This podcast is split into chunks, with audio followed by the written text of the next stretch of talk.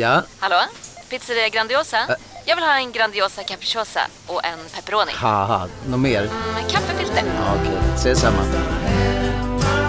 Grandiosa, hela Sveriges hempizza. Den med mycket på. Dagens vinnarprognos från Postkodlotteriet. Postnummer 65209, klart till halvklart och chans till vinst. 41101, avtagande dimma med vinstmöjlighet i sikte. Övriga 10 500 postnummer, soligt och möjlighet att vinna. Oavsett när sommaren kommer till dig så kan du och dina grannar få dela på 48 miljoner i sommaryran. Ta chansen nu i maj på Postkodlotteriet.se. Åldersgräns 18 år. Kontakta stödlinjen om du eller någon anhörig spelar för mycket.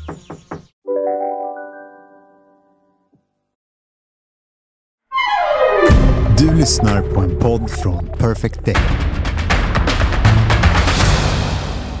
Tänker att jag låter lite sexig idag. Eller låter jag bara eh, avskyvärd? Men det här är en så, så Eh. sjuk grej ändå. Att det var väl någonting då förr som var så här att det skulle vara hest och lite ja, så här det rökigt. skulle vara lite... Typ. Ja. Är det verkligen sexigt med, med sån röst? Nej, men jag kommer ihåg att jag hade en bästa vän när jag gick i högstadiet som vi alltid städade hemma i hennes lägenhet inför helgen så vi skulle få pengar till disco. Vi fick 200 spänn var. Vilket var ganska sjukt för det var ett helt hus. Eh, och sen kommer jag ihåg att vi bara, men gud, för det är lite inne att vara så här hes. Och när vi dammsuger, om vi skriker, så kommer vi vara hesa till helgen. Nej. Ja. Så jag kommer på att vi hade så hög musik och bara sjöng med och skrek. Och sen så var jag på övervåningen så jag hörde inte att hennes föräldrar kom hem. Och hon bara, Malin sluta skrik, sa hon till mig. Men det hörde ju inte jag, för jag var ju uppe och skrek och hon där nere och skrek. Och så kommer hennes mamma upp och bara, vad håller du på med? Där stod jag dammsög och skrek för att bli hes. Ja. Ja, gud vad mycket så konstiga grejer man gjorde Ja. och hur pinsamt det alltid var. Jag kommer ihåg att min kusin, då, på tal om dammsugare, när hon dammsög hemma, då var hon kanske så här, vad kan hon ha varit, 11-12, lite för gammal för, för att göra det här helt ärligt. Hon satte dammsugarmunstycket på sin haka. så att hakan blev ju helt blå. Och var ju blå i du vet, så här, två veckor.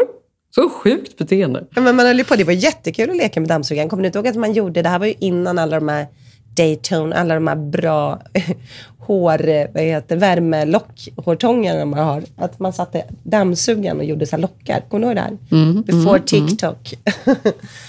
ja, det var det man höll på med. Det skulle kunna bli en TikTok-trend. Du kan ju börja med det då. Men Jenny, alltså jag har sån ångest för att, förlåt, jag vaknar upp här nu. Vi har ju varit sjuka i fyra dagar. Eh, skit, Skittråkigt att prata om. Men du vet, jag hade inte sett, vet man är inne i sin egen dimma. Det har varit helg och äh, Sigge, jag, Bell och Truls, alla har legat däckade verkligen. Så man har ju gått mellan rummen och tagit isvatten och papper och man har tagit Treo och man har tagit någon filt och lagt sig i något konstigt hörn. Ja, men du vet ju hur man håller på. Och så kommer jag upp nu med lite mer klara Men, ögon. men vänta, tar en tre och lägger sig i något konstigt Ja, ja, men så illa har det varit. Att helt plötsligt har typ Bell somnat under bordet. Nej, men du vet, att man typ är lite för trött för att sitta och äta någon middag, så man lägger sig ner. Alltså det har verkligen varit liksom dekadens här hemma. Kom upp nu, känner mig lite bättre. Titta runt. Alltså, jag tror inte vi har haft så här stökigt sen jag typ hade lä- delade lägenhet med någon alltså, un- i universitetet. Alltså det här är liksom, det är så jäkla stökigt här. Jag skäms. Alltså hade du sett nu? Det är som att ha, ja men du vet när man hade småbarn. När det kunde bli sådär riktigt jäkla stökigt på ett, ja, en dag för att man hade en hel dag. Ja. Ja. Men alltså, det, jag kände ju det i helgen. Alltså, det är så här, när man har tre barn hemma och man har en som är så liten. Liksom, Det är Alltså det är mycket. Alltså. Ja. Och det är liksom, jag känner att jag går runt och liksom plockar och städar och håller på hela tiden. För jag, jag önskar att jag var då den här sköna mamman som alla säger att man ska vara. Man bara, strunta i disken, det kan man ta senare. Och, och, och sådär. Men jag är ju inte det. Så jag tycker det är så stressande att se hur, hur liksom stökigt och smutsigt det blir.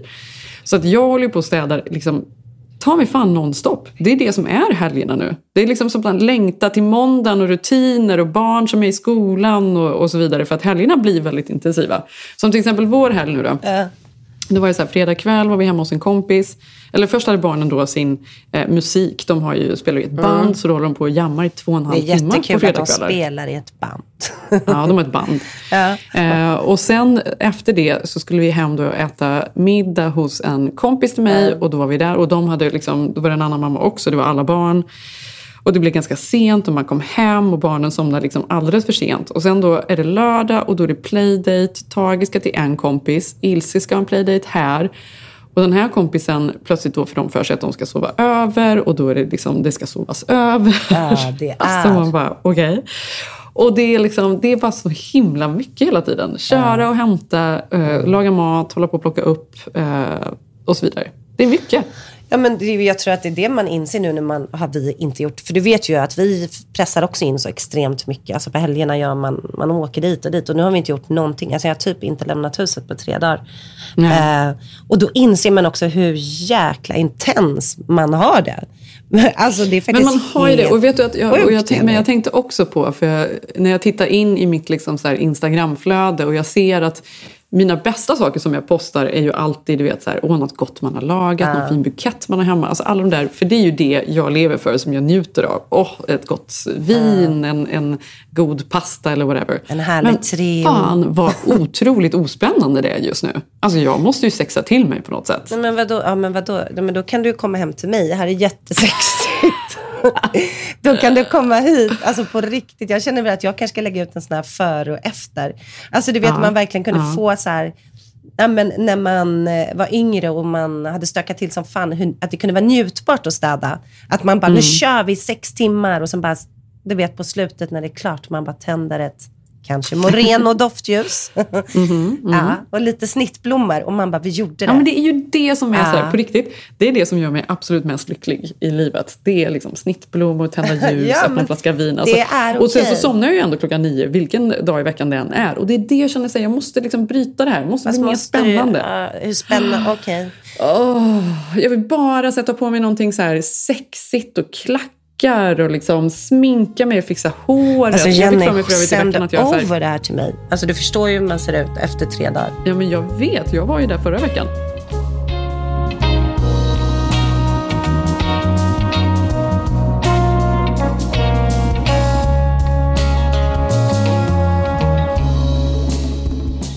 Men, men för övrigt har jag tänkt på, det här är ju min ambivalens alltid. Det är så här, ska jag ha långt hår eller ska jag inte ha långt Jag hår? vet det.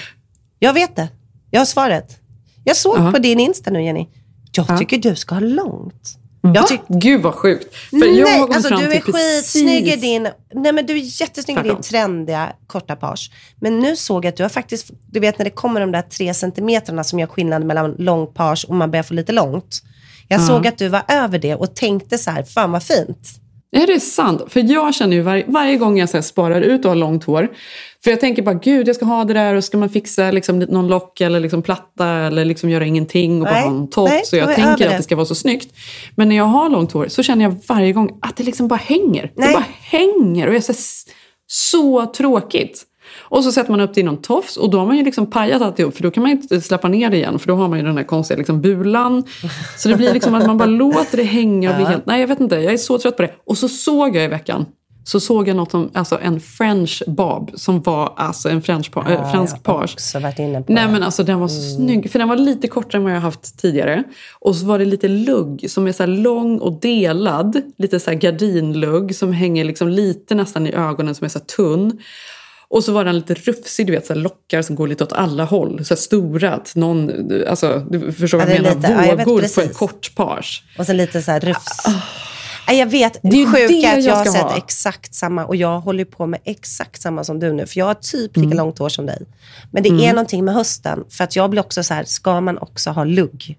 Alltså är det luggen? Ja, och det är det jag tror. för att tror jag har ju lugg. aldrig lugg. Men nu blir jag Nej, så har du sugen på inte. lugg. Jag tror aldrig jag har sett dig i Nej, lugg. du har inte sett mig lugg. Jag hade det typ, jag har haft det två dagar kanske i mitt liv.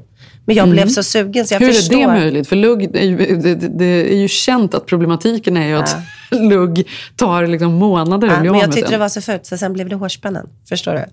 Ja. Ja. Men lika mycket som man då... Eh, nej, men jag håller med. Men jag, på riktigt Jenny, du ska, jag tycker du ska testa lite långt nu. Du är skitfin, då vet du. Du kan alltid klippa tillbaka till det där. Det blir jävligt helt och rent och fashion tycker jag, om, när man klipper sig. Det blir det ju. Var och varandra av mina tjejkompisar nu diskuterar huruvida vi ska lugg eller inte, eller kort eller lång page. För det blir en sån här trygghetsgrej. Det är mysigt att prata om det och det är på riktigt en liten förändring som händer när man kliver in i hösten. Alltså det är ju där. Jag tänker, Ja. har killar någon sån grej som de alltid pratar om? För Sigge säger så här, "Ha, pratar de lugg nu igen? Alltså, han vill ju inte Ja, ens... Jag Zeb bara, har absolut det. Zeb Ja, har har alltid för hur lång stubben på skägget ska vara. Aha. Det är hans grej. Men, Ska det vara längre? Ska det vara kortare? Ska det vara längre? Och ett tag hade han Vad ju skägg. Ja, jag tyckte det Nej, var snyggt. han hade ju skägg där under, när vi gifte oss, alltså under covid där. Så snyggt. Nu när jag, titt- nej, nej, Jo, nu när jag tittar Jenny. tillbaka på det. Gud, det var inte snyggt alltså. Jo, alltså, men det är för att jag älskar ju skägg, det vet jag. Alltså Sigge Ja, men det brukar jag också göra, men jag det bara, var nej. inte så fint. Jo, jag tyckte han var jättefin i det, för han har så mörkt skägg. Alltså han ser ju väldigt så här, jo. Ja, men ju, Det blir ja, jag väldigt vet inte, så just därför blir det ju så mycket skägg på något sätt. Aha, Förstår du du vad jag menar? uh, nej, jag, jag håller inte med. Du ska långt hår han ska skägg. ska jag komma över? Det är så mycket hår. alltså mycket hår nu. Någon som aldrig har haft skägg är väl Sigge. Hur skulle Sigge se nej, men skägg? har haft skägg. Utan skägg menar du? Nej, han har aldrig haft skägg. Vadå, vad menar du? Men vadå Sigge har väl skägg, alltid skägg? skägg, skägg. Har han skägg, skägg? Gud, det här var det sjukaste Vad jag hört. menar du? Nu fattar jag ingenting. Alltså jag kanske är sjuk. nu. Jag vet inte, jag kommer inte ihåg hur han såg ut. Jag måste tänka. Vänta nu. Nej men vad menar du? Sigge har väl med om. alltid skägg? Alltså, Men han det har han ju, men inte skägg. Inte som nej, jag nej, tänker skägg. nej, han skulle aldrig ha tre, fyra centimeters skägg. Men det hade ju inte Säv heller. När jag pratar skägg, då pratar jag ju... Ja men skägg. Jaha, men, nej, men vi pratar om olika. för- jag, tänk, jag, jag du tänker ju mycket mer... Alltså, när, när jag pratar skägg så pratar jag om så här tjockt, liksom, fullt... Alltså, Tomteskägg. Sigge har ju typ som Zev. Liksom. Ah, men det är väl skägg? Jaha, du menar liksom a full grown beard? Alltså skägg? Ja, jag, jag menar skägg, skägg. Aha. Men jag vet inte. ehm, jag, jag, tycker ju att, jag tycker att alla, tänk själv om vi tjejer skulle ha skägg. Det handlar ju om att, att så här, the jawline blir jävligt snygg och man får så här, mer ögon. Därför har killarna lite tur att de kan göra den grejen. Det blir skitsnyggt Ja. på nästan alla killar. Jag vet typ Fredrik, alltså Sigges brorsa, han, brukar ju, han är ju alltid så här renrakad och väldigt snygg. Men Mm. någon semester fick han skägg och jag bara, men gud! Alltså så snyggt. För att det Ja. är många som aldrig kö- kör den looken för de tycker typ det är lite smutsigt med skägg. Alltså du vet. Men jag tycker, Ja. nej, jag tycker det, det ramar in. Det är skägg vi ska Ja. ha Jenny, inte, inte page. Deras Eller look. page med skägg. Jag är jättesugen på page, skägg och look.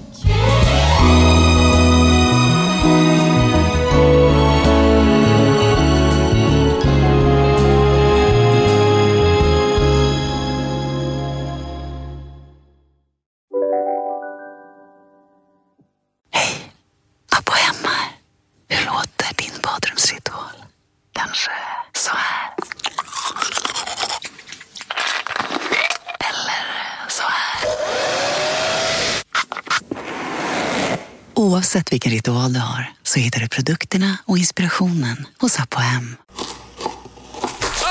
Dåliga vibrationer är att skära av sig tummen i köket. Ja! Bra vibrationer är att du har en tumme till och kan scrolla vidare. Få bra vibrationer med Vimla.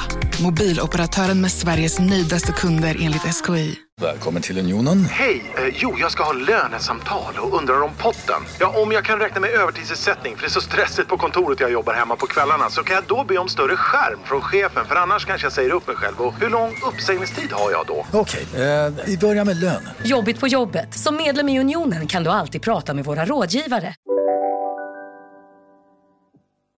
Du, in other news, eh, bara på tal om något helt annat, så låg jag ju eh, häromkvällen så, och tittade på någonting nu i helgen då, eller häromkvällen, det var väl på eftermiddagen.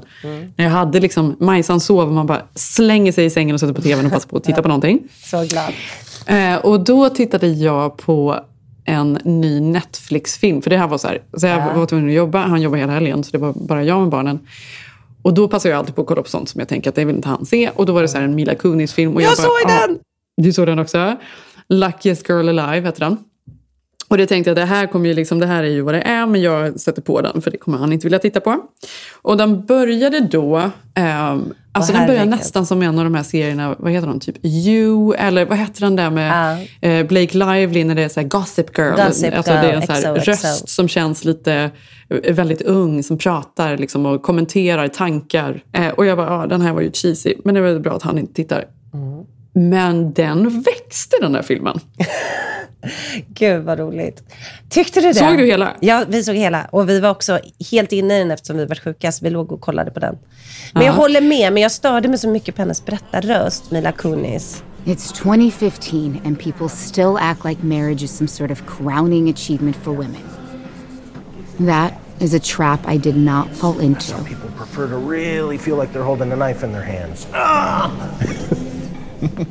I dove in headfirst. Most professional chefs, they prefer. I don't normally quiver for cutlery, but I'm getting married in six weeks.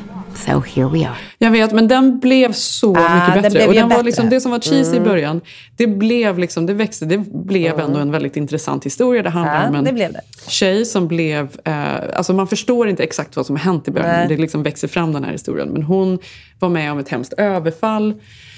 Eh, när hon var eh, 16 år gammal och Mm. gick på en eh, Frat-klubb. privatskola. Mm. Och hon blir eh, gruppvåldtagen och sen strax efter så är det ett, ett eh, dåd på skolan, alltså en, en skolskjutning. Mm. Och det här sitter liksom lite ihop.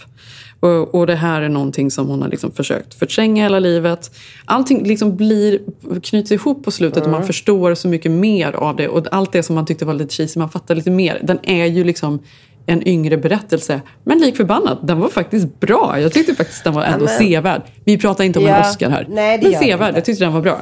Jo, men jag håller med. Men jag trodde att alltså, hade de tagit bort den där berättarrösten och sen att de inte riktigt, de bestämde sig inte riktigt vad det var för genre. För jag var så här, ska det vara thriller? Är det, eh, för de hade ju verkligen, eh, det var ju ett budskap och den var ju stark och det fanns ju verkligen delar där som var jävligt bra. Jag måste säga att de skildrade det här med eh, våldtäkten på ett väldigt eh, nytt Alltså det var så jävla så Det obehagligt och Obehagligt, liksom- eller hur? ja, det för det oftast tar man inte in det. Men det och gjorde sen man tyckte jag ändå att det var just hur alla liksom, hur någonting blir en sanning, hur saker och ting vänds mot henne och det liksom anammas av alla runt om och det behöver liksom inte vara sanningen. Nej, Alltså jag vet nej. inte, att man liksom Ja, tar saker, man gömmer undan dem och liksom går vidare i livet. Det har man väl själv gjort med saker, inte Gud, liksom ja. kanske med en våldtäkt då, personligen. Men saker som var så här, fan hemska som kunde hända i skolan och man vill inte liksom man ville, inte, man ville att de skulle försvinna, så man liksom förträngde dem bara. Alltså det det har man väl gjort. Ja. Det har man ju gjort med saker, eller hur? Gud ja. Men också så här att nu när man är vuxen kan man bara, men gud, det där sa den där läraren till mig. Alltså, Exakt. man bara, det där Ja. hände och det, det tyckte inte jag var någon grej. Och sen bara, alltså herregud vad många sådana grejer Alltså jag tycker man så kan många komma sådana på. grejer.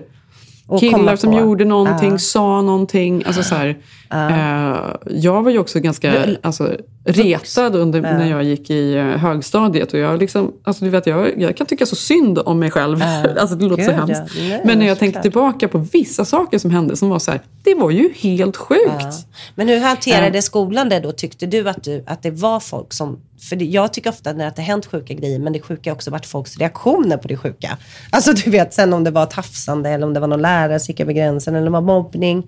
Alltså alla de här sakerna, att man tyckte att skolan då beskyddade ju inte folk på ett sätt överhuvudtaget när vi Nej. var små.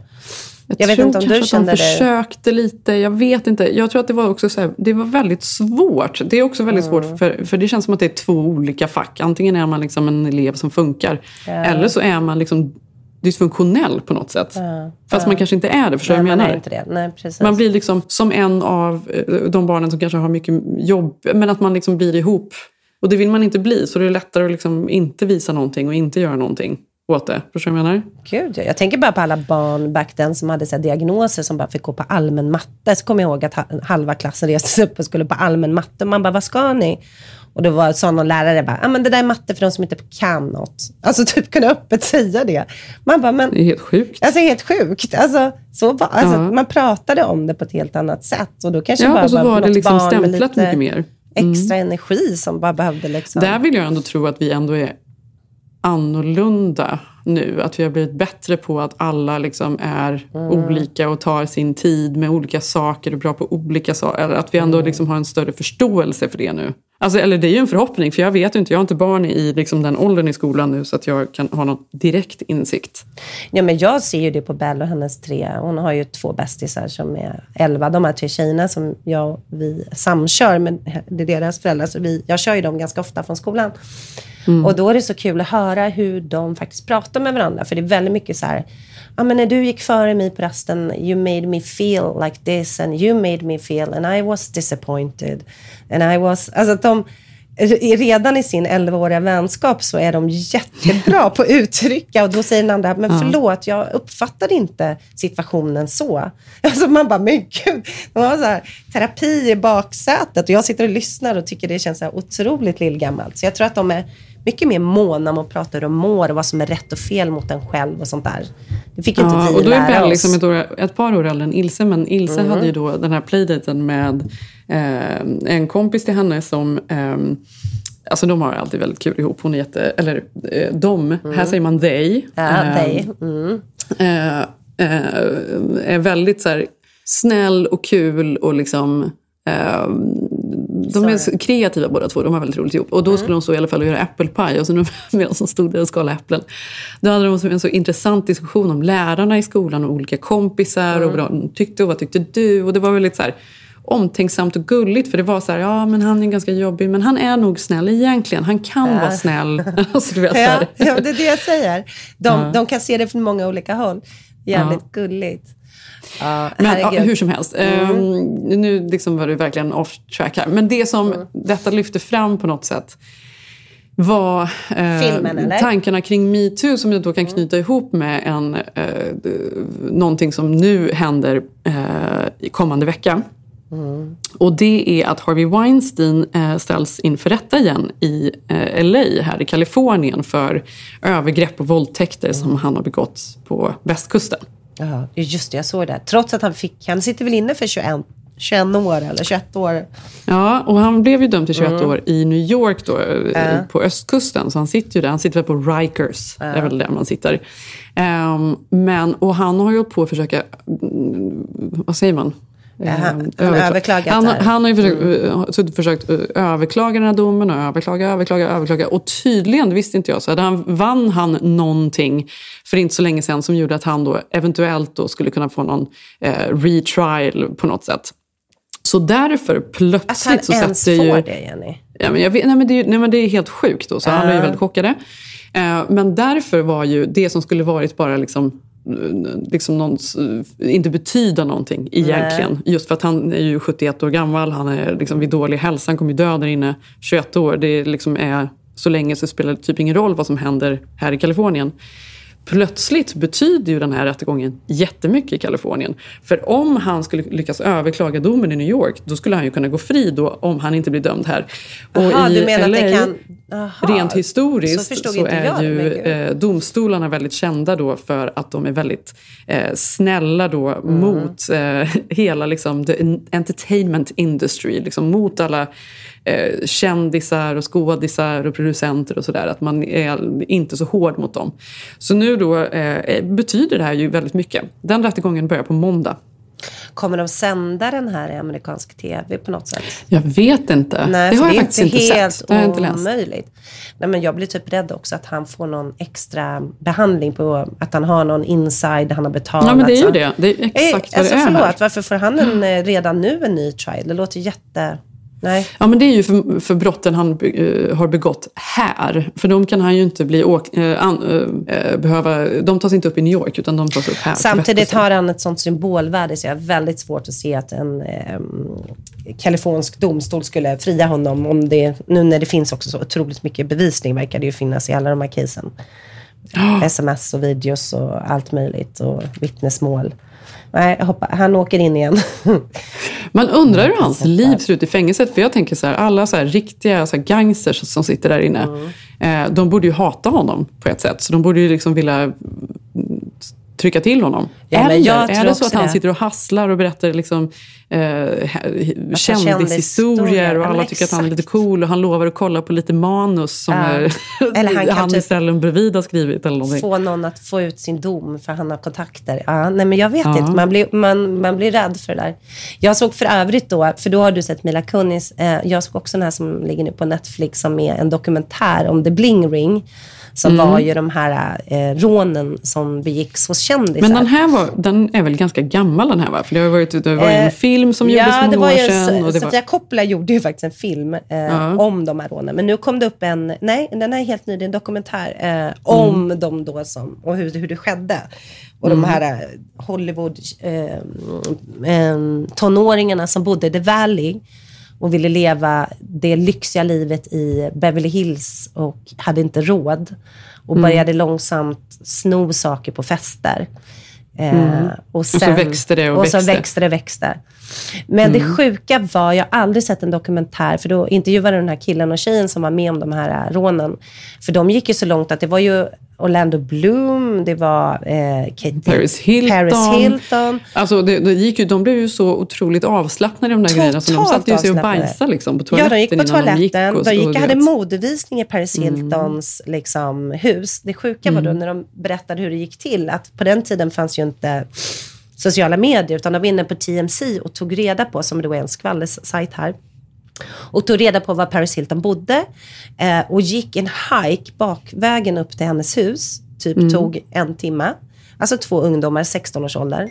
Mm. Gick till hennes hus, för de visste då enligt TMC att hon var ute den här kvällen, för det var någon Oscars night. Så de visste Mm. att huset är tomt. Och kommer fram och känner på dörren och den är öppen. Så under liksom en timme går de runt i hennes garderob och plockar liksom smycken och väskor och eh, Och ja, bajsar. vet, och går på toaletten och bajsar. alltså helt, du vet, klättrar över, tar de här grejerna. Och de håller på med det här under två års tid, Jenny. Åker till, Mm. Går tillbaka till Paris hus under kanske fyra, fem gånger. Alltså det är så jävla bisarrt. Alltså, det, det är ju sjukt verkligen. Fast samtidigt så kan jag nästan se att det skulle kunna vara ett avsnitt av Euphoria på något sätt. Alltså saker och ting bara liksom växer och blir out of control. Och, för det är ju inga liksom fattiga liksom skit. Alltså det är ju liksom helt o- barn eller ungdomar som är helt okej off så att säga. Det är bara Men det att de sjuka, det drömmer om det riktigt liksom... stora livet. Ja, men det handlar också om, om det här liksom, som, som Hollywood är anklagad för också då, att det är så många som vill ja, men, leva glamoröst och de sa att de vill komma in på rätt ställen och sådär.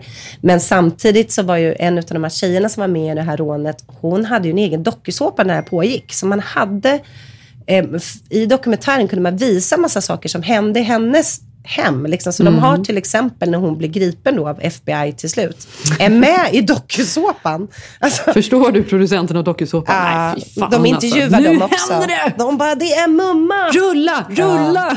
Nej, men det var sjukt. Det var en mörk bild av alla de här kändisadvokaterna. Men de blev typ friade till slut för de golade på varandra på något sätt. Så de fick typ ett års fängelse fast det var typ 30 rån.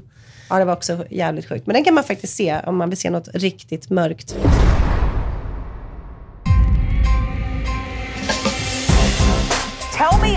These teenage suspects and why there's such shock in Hollywood. Nick Prugo and Alexis Nyers. They were the two big names. They were members of a burglary ring that targeted Paris Hilton, horrified and disgusted by what they did to me. Orlando Bloom,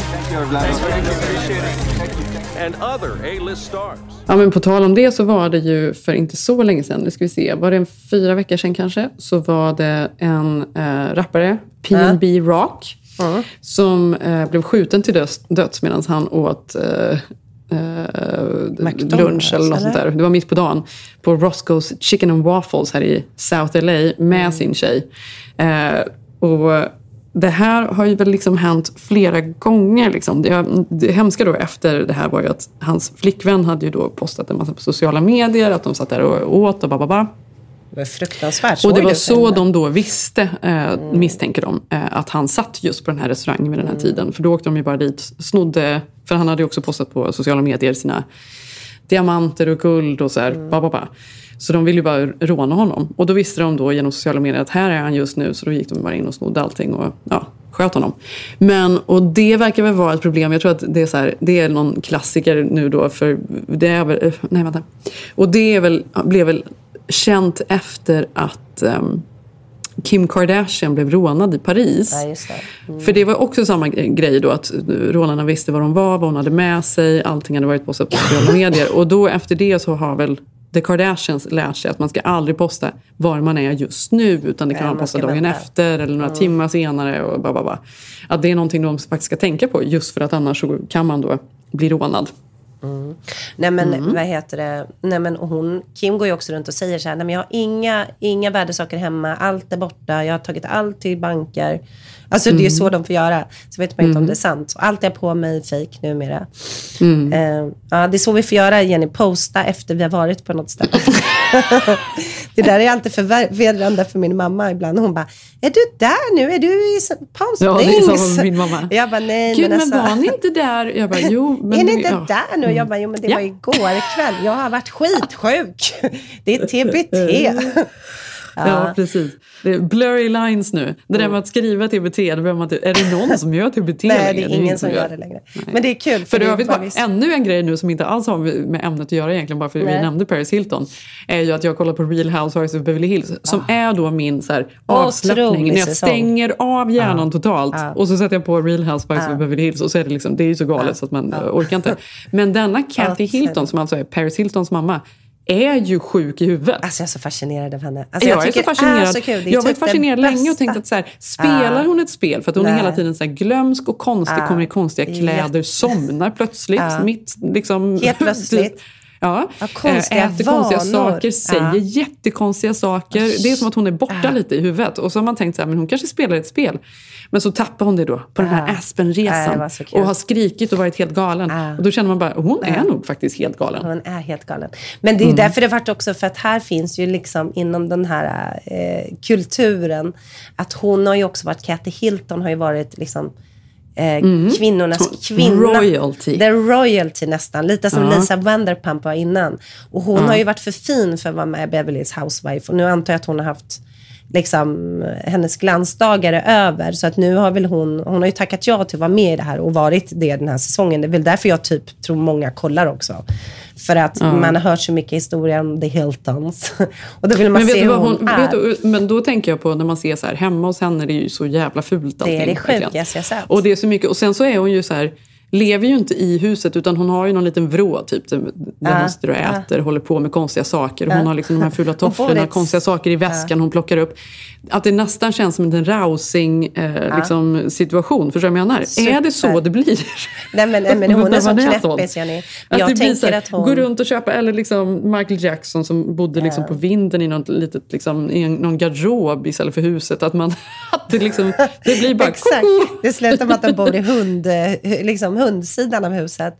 Fast Ja. de bor typ i ett slott som är extremt... Och också, du vet ju också deras storhetstid, familjen Hilton, liksom på 80-talet när de smyckade sina palats. Alltså det var ju nästan Ja. så här guld och marmor. Så att, nej, men de filmar hos henne. Det, alltså, den där estetiken är ju i alla fall lite mer borta hos rika nya kändisar.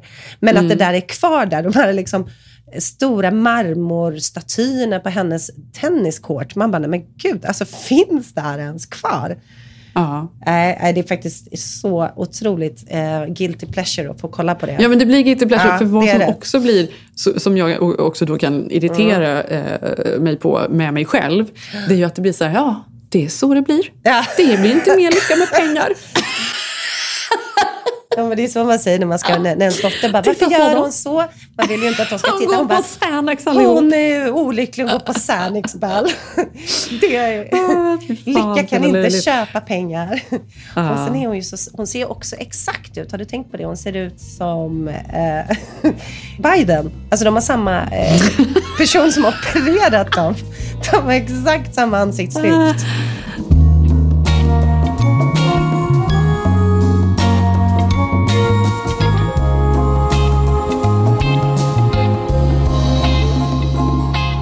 Men jag har ju hunnit av, avverka då, eftersom jag har varit en helg hemma här då, eh, har jag också hunnit då se, förutom då Housewives, eh, The Bling Ring, eh, den där med Mila Kunis, vad hette den? Det kan vara bra för folk att... The luckiest girl alive. Yes. Så gick ju också Anna Wahlgren bort här i helgen. Mm. Eh, vilket gjorde det. att vi satte på då den här Hela Sveriges mamma på SVT Play som finns om man är nyfiken. Mm. Vilket jag tyckte var ett ganska fint porträtt av henne trots allt. Mm. Som också på något sätt kanske blev någon slags eh, karaktär då i Sverige. Motsvarigheten Mm. då till Kathy Hilton fast i Sverige och ändå smart på ett annat sätt. Mm. Ehm, nej, men då tänkte jag på det, för då gick de igenom hela hennes liv och det sista som hände var ju att hon fick så himla mycket kritik för sin bok Barnaboken, som säkert du också har haft, antar jag. Nej, det har jag inte Har du haft. aldrig Men haft jag, den? jag har Ja. läst allt om den. Jag har väl läst utdrag ur den, men jag, nej, jag har inte haft den. Men jag fick ju barn innan, eh, tidigare än dig och jag kommer ihåg när, när Viggo Truss var små, då var det väldigt populärt för då hade Anna Wahlgren, först så sålde ju den här boken i liksom över en miljon ex. Ja, det är faktiskt helt sjukt. Hur Alltså. sjukt? Men, men, men det här var väl, alltså, när jag fick Ilse, då hade Ja. den här blivit alldeles för kritiserad. Vissa Ja, liksom, idéer precis. fanns väl kvar, Ja, men det var liksom, var det. den, hade liksom, den trenden var död. Den var för död. den var väl bland annat då den här femminutersmetoden och de ska skrika Mm. och bababa, eller hur? Mm. Men så var det ju. Och, men jag kommer ihåg att liksom, när, när, alltså att liksom just så här böcker för föräldrar, det var väldigt uppmanande ju. Mm. Alltså så här, gör så här, gör inte så här, det blir Men vad fel. sa den? Vad tog du till dig Men som jag du kommer ihåg att jag gillade? att det var så här att hon, hade, hon hade ju, fick ju ändå nio barn, att det var så här konkreta tips. Typ så här, vill du ha, behöver du gå på toaletten? Nej, men gör en sån här liten, eh, en liten hörna och se till att allt, släng några leksaker. Alltså, det var väldigt konkreta handfasta tips, vilket man som nybliven väldigt ung mamma behövde tyckte jag då. Men, var det, men den var också fokuserad på att göra det så lätt som möjligt för föräldern egentligen, eller? Att Nej, inte... men det var det jag tyckte det här Nej. porträttet visade. För att alla, alltså, historieskrivningen om Anna är väl att hon är ganska egoistisk. Hennes dotter, du vet, har ju gått ut och skrivit Ja, mm. att eh, Anna Wahlgren, alltså vad heter hon, Felicia Fält var ju i Skavlan och skrev ju en bok om hennes uppväxt med Anna Wahlgren och berättade liksom att min mamma var ganska frånvarande och festade mycket och vi, vi större barn fick passa de här yngre barnen. Men, eh, och så var det ju säkert, det är ju liksom hennes sanning. Men jag tror också att hon var en väldigt speciell kvinna och jag tyckte väldigt mycket om henne i dokumentären, även om hon är väldigt så här, hård och tydlig och alltså väldigt så här, manliga attribut som man är van att män var. Är liksom. Mm. Ja, men du vet, jag tror inte att hon festade mer än GV. Men han är väl rätt att vara pappa. Nej men du förstår lite vad jag menar. Mm. Eh, men så det var intressant att se det, men då kom jag ändå på att eh, när Viggo och Truls var små, att jag testade den här fem minuters metoden. Ja, mm. och, alltså, och det måste jag säga, det, alltså, nu har jag ju aldrig liksom haft hjärta att göra det. Men Nej. vissa, alltså, när det har varit dåliga nätter, jag här, fall oss in alla! Ja, men Jenny, det här trendade ju typ på mamma.nu. Jag kommer ihåg, jag jobbade på Mm. Mamma då, alltså tidningen Mamma, när det här var. Och innan det blev så kritiserat, för då hade inte heller de här rönen om att barnen ska sova på ryggen kommit ut. De ska inte sova på magen. Eh, så Anna förespråkade ju också i den här boken att man skulle lägga barnet på magen. Mm. Man skulle daska det lite i rumpan och så skulle man eh, vischa barnet i en ganska, på ett ganska hårt sätt i, en, eh, i barnvagnen. Alltså så Mm. du, liksom, du, du kör ganska hårt fram och tillbaka Mm. och då kommer du få barnet att somna. Det stämmer ju i och för sig. Ja. De gillar ju gärna liksom att det skumpar till. Man lägger Ja. någonting under ena hjulet. Så att liksom, dudum, dudum. Exakt, och det där tyckte jag var ett supertips. Mm, Ja. Viggo liksom somnade ju direkt, det var underbart. Och så, där, så då när han började vara- bli tre, fyra månader, när man ska lära dem att sova själv då, var det ju inne. Då körde ju vi den här metoden att man skulle lägga honom i ett svalt rum, man skulle natta, sätta på pyjamas, göra allting mysigt, säga mamma och pappa finns här, godnatt, godnatt och klappa. Och så börjar han ju gråta när man går ut. Och sen skulle man sitta utanför dörren, vänta fem minuter och sen skulle man gå in. Här är mamma, jag har inte gått, jag finns här, krama, pussa, lägga ner och gå ut igen. Och så skulle man hålla Mm. på så. Och då står ju hon, säger hon att inom tre dagar eller tre till en vecka, gör ni det här så kommer barnet bli tryggt i sig självt. Mm. Och du vet, på Viggo funkade ju det här. Alltså redan dag två somnade han ju kon, alltså, helt själv, helt Mm. lycklig i sin säng, sov hela natten. Eh, inget skrik och så här gjorde han ju till han, så vi höll på med det här till han var typ ett år. Han sov verkligen liksom toppen. Så att jag tyckte ju den här eh, metoden var väldigt hjälpsam. Liksom. Eh, tills vi fick vårt barn nummer två då. och det var så sjukt då, för nu satt jag ju och kollade på den här dokumentären, eh, här i helgen sjuk och sådär.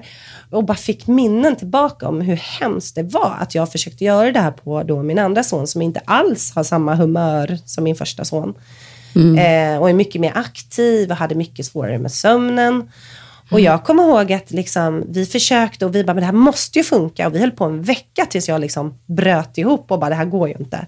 Han grät, Mm. jag grät, in och ut i rummet, men han måste ju kunna eh, klipp till att vi slutade och inser att det passar ju Men inte det alla tycker jag är intressant, för där är väl någonting som man önskar att man kanske hade mer liksom insyn och förstå. Det är ju helt Ja. omöjligt när man Ja, är liksom, eh, nybliven mamma eller har små Ja. barn. Så här, hur olika allas personlighet är.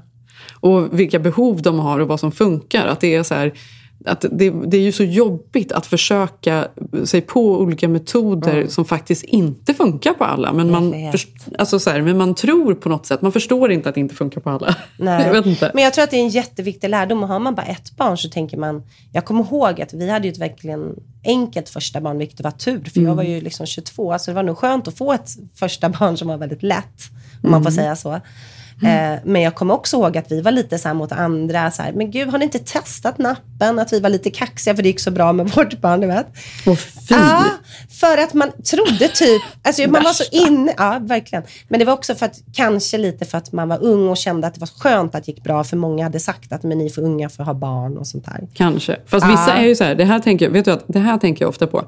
När man går igenom någonting med barnen, för det är saker som är jobbiga som händer och som man går igenom. Och saker som vi inte har pratat om här också, som vi håller på att deala med med olika grejer fram och tillbaka. Verkligen. Men, och så pratar man med någon annan förälder om någonting och de bara, "Ah, aldrig haft det faktiskt med mina barn. Det har varit så himla bra och enkelt. Och man bara, ah, fuck you! Alltså det är så sjukt. För, då, för jag verkligen tänker på det, att man, kan inte, man vet aldrig vad som Man liksom händer framöver eller vad som aldrig. kommer hända eller vad Nej. man kommer stöta på eller liksom Nej. vad som kommer vara jobbigt. Man ska vara så jävla ödmjuk och om någon annan berättar någonting, då, det är nästan att man så här, då skulle jag nästan vara, kunna hitta på lite att jag har varit Ja. med om ja. liknande, bara för att få Gud, den ja. personen att må lite bättre. Verkligen. Nej, men, och, och jag kan också känna att man är alltid, som förälder får man ju dåligt samvete eller känner sig dålig som förälder. Men jag kan ändå in i det sista känna att man är den bästa föräldern till sitt barn. För att du kan ha Nej, dina absolut. barn. Jag vet exakt vad som funkar på mina barn. Jag vet, alltså, och den grejen är så viktigt att bära med sig. Jag önskar att det kanske fanns en annan bok som handlade mer om det. Än Ja. barnaboken. När jag liksom var en ung nybliven mamma. Liksom. Men, alltså, men jag tänker med Anna Wahlgren, för hur många barn? Nio Är det barn. Ja. Det är ju Eh, väldigt svårt naturligtvis att vara den mamman till Mm. nio barn som Mm. inte bara stänger dörren och låter dem liksom skrika lite och hålla på. Alltså, Nej, det skulle ju inte måste ju få fungera det funka, naturligtvis. Det, var väl, liksom. ja, Mm. det måste man göra. Men och, det har ju varit liksom mycket med hennes... Flera av barnen har väl Vänt varit väldigt mot kritiska henne. mot Mm. sin mamma och sådär. Och hon har väl liksom också varit kritisk mot dem. Mm. Det var någon intervju för många år sedan i Skavlan där när hennes dotters bok hade publicerats. Mm. Eh, och hon anklagar dem för att ha jobbat hårt för att få mig till den alkoholist jag inte är. Fast hon har varit på rehab och sådär. Men det var ju deras fel att hon var... Det var ju, det var ju otroligt mycket ont blod mellan barnen och henne. Exakt. Men samtidigt var det ju också Sara Danius, som också har ju henne som mamma. Hon berättade ju då innan hon gick bort där att, nej, att hon har försonats, att hon också var en väldigt fin mamma. Så att jag tyckte ändå den här dokumentären gav båda sidorna. Hon var nog en väldigt liksom egocentrisk, narcissistisk eh, konstnärssjälstyp, vilket inte alls är konstigt. Som också Mm. lyckades få nio barn och tyckte väl att också så här jag kan också tycka när man har fler barn, tycker inte jag det är helt fel att man kan hjälpa med, till med syskon och så vidare. Sen vet inte jag vilken, hon kanske var helt galen och gjorde det här jättemycket. Men alltså det här att också få ett system som funkar, för man är också en familj. Man är inte bara ensam, man är en familj. Det måste funka för alla liksom. Eh, så jag tror att hon också var lite missförstådd och plus att eh, det var ju gamla rön. Det här var innan man visste att plötsligt spädbarnsdöd, att barnen skulle ligga på rygg och så vidare. Mage. Och det har, ju tydligen, det har ju tydligen gått ner otroligt i Ja, liksom, sen det. Så hennes är ju Sen man jätte- eh, Mm. förstod att barn inte ska ligga på mage. Men fast eh, den här dottern Felicia, hon eh, hade ju en helt annan bild av sin uppväxt. Hon Mm. Gud, sa att ja. det liksom både, både var fysisk och psykisk Ja. misshandel. Det var fylla, slagsmål, Mm. sexuella övergrepp. Alltså det var helt fruktansvärt. Och så var det säkert också. Men Mm. oavsett vad man tycker om det så fick jag sån himla förtvivlad, kanske för att jag har sovit så lite helger när man har varit sjuk. Och då började jag komma ihåg hur det var. Alla helt hudlös. Ja, man blir hudlös och då tänkte jag på när jag var småbarn och då tänkte jag på dig när du säger liksom att Ja men du vet om du har haft en dålig natt för du har småbarn, hur, hur jäkla desperat man var. Alltså det är Ja, en desperat, desperat mamma som sen. gör det här. För att man tänker så här, jag kan inte natta nu i tre månader. Det här måste funka. Jag kan inte jobba liksom. Nej, men alltså, Eh, 100 procent som jag säger, ibland så känner man bara, nej men nu låter jag alla dörrar. Ja. det går inte. Ja, ja. Men, men ehm, för det blir ju, tyvärr blir ju liksom att så stor del av ens liv handlar om att tänka också på Ja. och planera. Så har man haft en riktigt dålig natt, då börjar man tänka, okej men Ja. hur ska jag klara av den här dagen? Nej, men då- då måste jag försöka nappa på dagen med barnet så att det, jag ska klara av det. Men då är man så stressad över att man behöver sova, så då kan man ju inte sova. Och sen börjar man stressa inför nästa eh, moment då, natten. Hur Ja. natten kommer bli och kommer man att kunna sova då? Det blir liksom en sån ond spiral och det är ju så fruktansvärt Och så ligger jobbigt. man och räknar timmar. Bara, två, tre, fyra, fem, jag kommer sex. klara mig på fyra timmar. det är Så, okej. Fyra, men nu är vi nere på så, så, så har man scrollat en timme till. Bara en, två, tre. Och, men där, har jag ju, där känner jag att jag och Zeb är så olika och det är så frustrerande. För att han Mm. tycker ju så här, när man har dåliga nätter, det, jag tycker inte att det är de sämre. Jag har haft mycket sämre nätter, så att Ja. säga. ja. Och sen vet man till exempel nu då när Maj var sjuk, då var det så här, han tog en natt som var dålig då när han Mm. var vaken mycket. Och så låg jag eh, in och sov med Tage. Och sen nästa natt så var jag så här, för då var alltså, han var så åh det är hemskt, det är hemskt. Ja. Och jag bara, "Ja, det här orkar jag fan inte höra. Jag bara, jag tar en natt då. Och så tog jag den natten och då var det, liksom, det var ju ingen sömn. Nej. Och, men dagen efter var liksom inte så här... Det, jag kunde ju inte klaga, vi kunde ju inte gå runt så. Nej, så det det blev hemskt. liksom att jag tog, och så tog jag de andra nätterna sen också. Ja. För att jag orkar inte höra. Men jag, jag vet inte. Och det, Nej, men för man ja, kommer ju vad vill jag också- säga med det? Jag känner bara så här, Ja. ibland är det så här, nu har jag gått igenom det några gånger så jag vet liksom hur det är och att det kommer att vara så när barnen är sjuka och det går över. Nej men det blir lite som när man är småbarn som vi har varit nu när vi har varit sjuka. Bara, nej men jag är för sjuk, du måste göra det här med Bell. Nej, nej, nej, nej. Jag, vet du hur sjuk jag var i natt? Alltså, jag och Ja, Sigge, fan. vi har ju typ han bara, vänta vet du vad, jag, du hade knappt feber. Jag bara, hade jag inte? Vet du hur mycket feber jag hade mellan... Alltså, vi har ju Ja. liksom så här, och sen börjar man skratta för man bara, det här är så sjukt. Tävlar vi nu vem som är mest förkyld? Ja. ja. Eh, så var det att ha barn.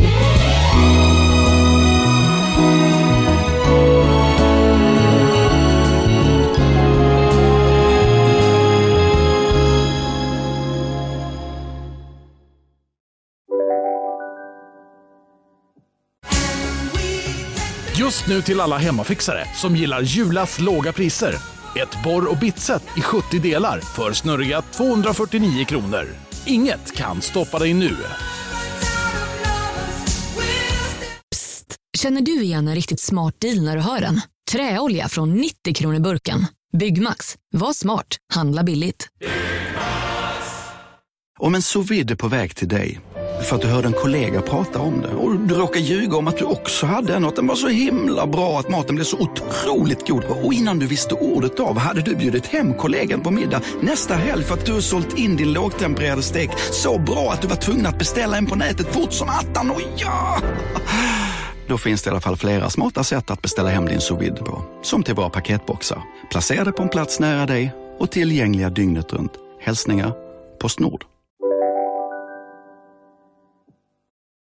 Man tänker ju också så här, för när barnen är små då håller man på med det här med sömnen och då man måste få en bra natt och bababa, och det är ju andra, andra saker man oroar sig över också. Men det är ju Ja. inte samma sak som när man blir, när barnen blir i Ilse och Tages ålder, när liksom livet blir mer på riktigt. Och det är liksom en massa i skolan och mycket läxor och det är kompisar och det är aktiviteter mode. efter skolan.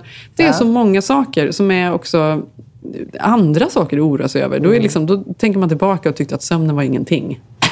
Något Nej men jag vet, jag tänkte... Fast det är väl klart det var. Ja, men, nej ja. men det var ju det. Jag kommer ihåg att, eh, nej men typ häromdagen så, mm, typ i torsdags tror jag var, då hade Truss redan börjat bli lite förkyld så att han gick upp och så sa jag så här, du måste skynda dig till skolan. Han bara ja, och sen hade han en jättesnygg sweatshirt, en grå på sig, ett par snygga sneakers och sen hade han ett par flanell-pyjamasbyxor på sig. Mm. Jag bara, nej men alltså gå in och borsta tänderna och byt byxor. Du kan inte gå till pyjamas i skolan. Han bara, jo. Jag bara, vad menar du? Jag bara, men gå in, vad håller du på med? Alltså vi ska åka nu. Byt om. Det är klart du inte kan. Nej, nej alltså han går i high school. Eh, då titt, då, Det var ingen PJ Day. nej, nej, nej, nej, nej, school. nej. nej det har, Men det har ju mina barn. Åh, Ja, på fredag ska har alla på sig pyjamas i skolan. Nej, det var ingen PJ Day. Men då säger Bell så här till mig, bara, låt han ha det. Jag bara, nej, alltså det är en regel vi har. Man sätter på sig, alltså det är inga konstigheter, det är inget ni behöver tjafsa om. Hon bara, men mamma det är on point, det är mode. Jag bara, va? Och då är det så här, Jenny, då körde jag Truls till skolan i sina pyjamasbyxor, släppte av, började titta mig omkring. Nej, nej, nej. Var och varannan unge går runt, alltså 15-åringar som går runt. Hela hans skola Ah, det är lite någon runt. sorts eh, modern grunge. Så vill du var mamman som var så här, trendig? nej, Ja, det ska nej. inte vara hål i jeansen. Exakt, förstår Mm. du? Och jag fattar inte att det var på PJ.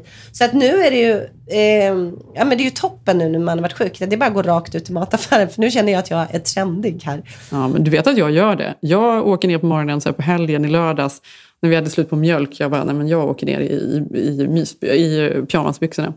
Men, men berättade jag för dig, jag kommer faktiskt också det för att avsluta det här med Anna Wahlgren och hur trött man var och hur desperat man var efter att hitta någon slags metod.